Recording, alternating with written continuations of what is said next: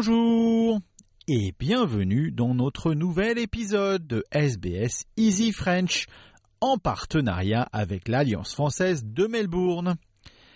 Easy French, c'est votre compagnon d'apprentissage à votre rythme. N'oubliez pas de vous inscrire à notre newsletter pour recevoir la transcription de cette émission et de toutes les autres sur votre boîte mail tous les vendredis. Je m'appelle Christophe et je serai votre présentateur cette semaine. Allez, on passe au journal.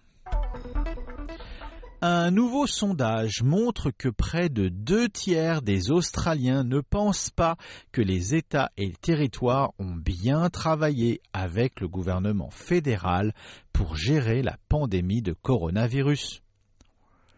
Le sondage Ipsos a interrogé 1000 lecteurs et montré que 64% des sondés ont noté un échec de coordination tandis que plus des trois quarts pensaient que le déploiement du vaccin contre le Covid-19 avait échoué. Le Premier ministre Scott Morrison a créé un cabinet national avec les chefs d'État, mais les résultats montrent que de nombreux Australiens critiquent le bon fonctionnement de cette structure.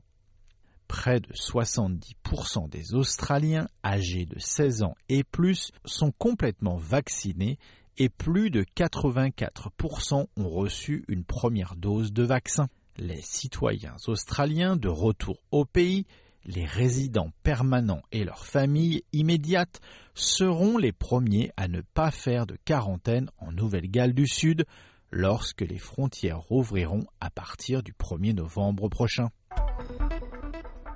Ça y est, c'est la fin du confinement à Melbourne.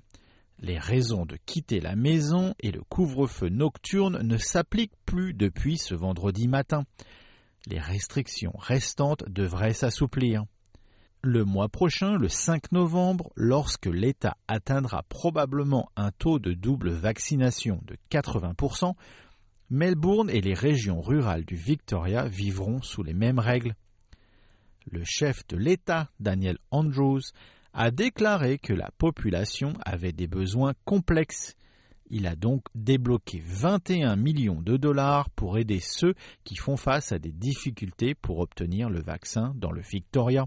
But that last minute push, that push to get to those really high numbers, that has to involve going back and doing more in all of the targeted efforts that you've done to that point. Dans le Victoria, fin de la quarantaine aussi dans les hôtels pour les voyageurs internationaux de retour et entièrement vaccinés. Ils seront autorisés à s'isoler chez eux. D'autres changements incluent 7 jours de quarantaine à domicile pour les proches contacts avec des personnes infectées au Covid-19 plutôt que 14 jours depuis hier jeudi. En Tasmanie, le confinement a été levé depuis lundi soir. Peter Gutwing, le chef de la Tasmanie, a déclaré que des restrictions cependant demeuraient en place, comme le port du masque. There will be a need to wear masks until 6 p.m. on Friday. It will be reviewed on Friday morning and uh, we'll provide further update then. But I think, uh, and importantly, public health are of the view that Uh, Les Australiens entièrement vaccinés pourront voyager dans le Queensland sans mise de quarantaine en décembre.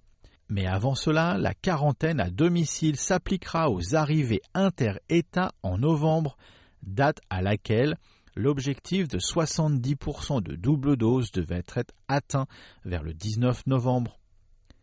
Ces visiteurs devront toujours être testés négatifs au coronavirus au cours des 72 heures précédentes avant d'arriver dans l'État.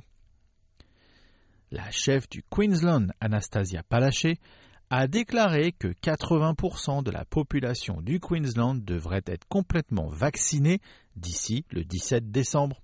And I think Queenslanders would acknowledge that that is a sensible and cautious approach to ensure that families can be reunited, but the people coming into Queensland will have to be fully vaccinated.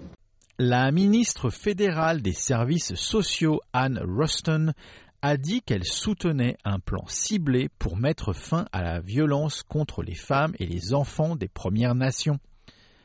Les dirigeants autochtones ont écrit une lettre ouverte au gouvernement fédéral pour réclamer un plan autonome pour réduire les torts causés à leur communauté.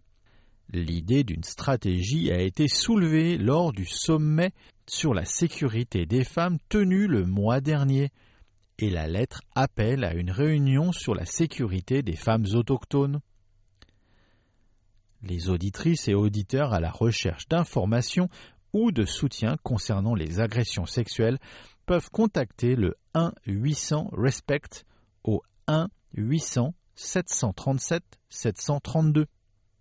Voilà pour le journal de SBS Easy French cette semaine. Bonne semaine à tous et à la semaine prochaine.